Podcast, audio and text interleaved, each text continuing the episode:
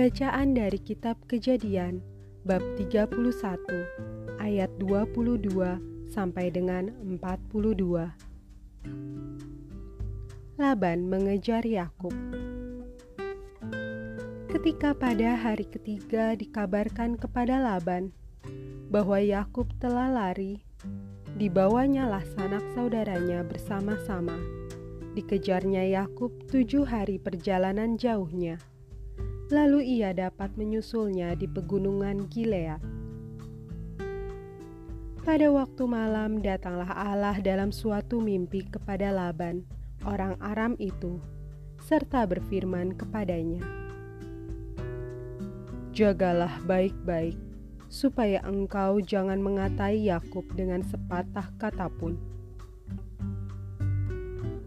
Ketika Laban sampai kepada Yakub, Yakub telah memasang kemahnya di pegunungan. Juga Laban dengan sanak saudaranya telah memasang kemahnya di pegunungan Gilead. Berkatalah Laban kepada Yakub, "Apakah yang kau perbuat ini? Maka engkau mengakali aku dan mengangkut anak-anakku perempuan sebagai orang tawanan. Mengapa engkau lari diam-diam?" Dan mengakali aku. Mengapa engkau tidak memberitahu kepadaku, supaya aku menghantarkan engkau dengan sukacita dan nyanyian dengan rebana dan kecapi? Lagi pula engkau tidak memberikan aku kesempatan untuk mencium cucu-cucuku laki-laki dan anak-anakku perempuan. Memang bodoh perbuatanmu itu. Aku ini berkuasa untuk berbuat jahat kepadamu. Tetapi Allah ayahmu telah berfirman kepadaku tadi malam, Jagalah baik-baik, jangan engkau mengatai Yakub dengan sepatah kata pun. Maka sekarang, kalau memang engkau harus pergi, semata-mata karena sangat rindu ke rumah ayahmu, mengapa engkau mencuri dewa-dewaku? Lalu Yakub menjawab Laban, "Aku takut karena pikirku, jangan-jangan engkau merampas anak-anakmu itu daripadaku. Tetapi pada siapa engkau menemui dewa-dewamu itu? Janganlah ia hidup lagi. Periksalah di de periksalah di depan saudara-saudara kita segala barang yang ada padaku, dan ambillah barangmu." Sebab Yakub tidak tahu bahwa Rahel yang mencuri terafim itu.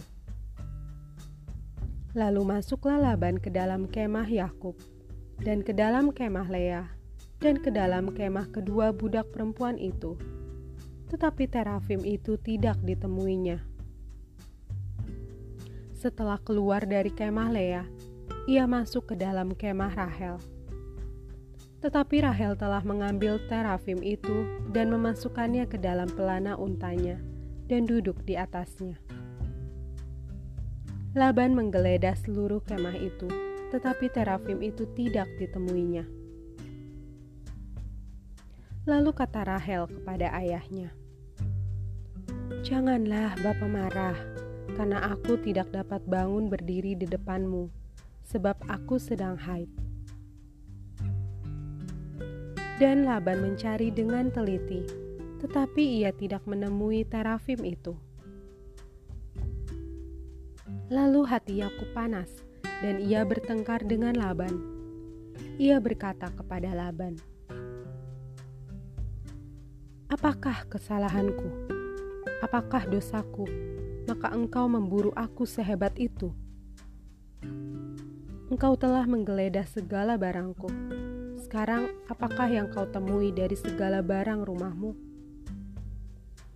Letakkanlah di sini, di depan saudara-saudaraku dan saudara-saudaramu, supaya mereka mengadili antara kita berdua.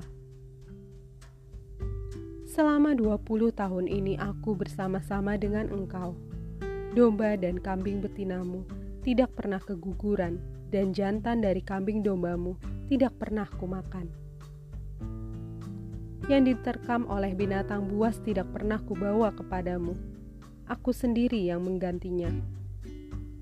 yang dicuri orang, baik waktu siang, baik waktu malam, selalu engkau tuntut daripadaku. Aku dimakan panas hari waktu siang dan kedinginan waktu malam, dan mataku jauh daripada tertidur. Selama 20 tahun ini aku di rumahmu.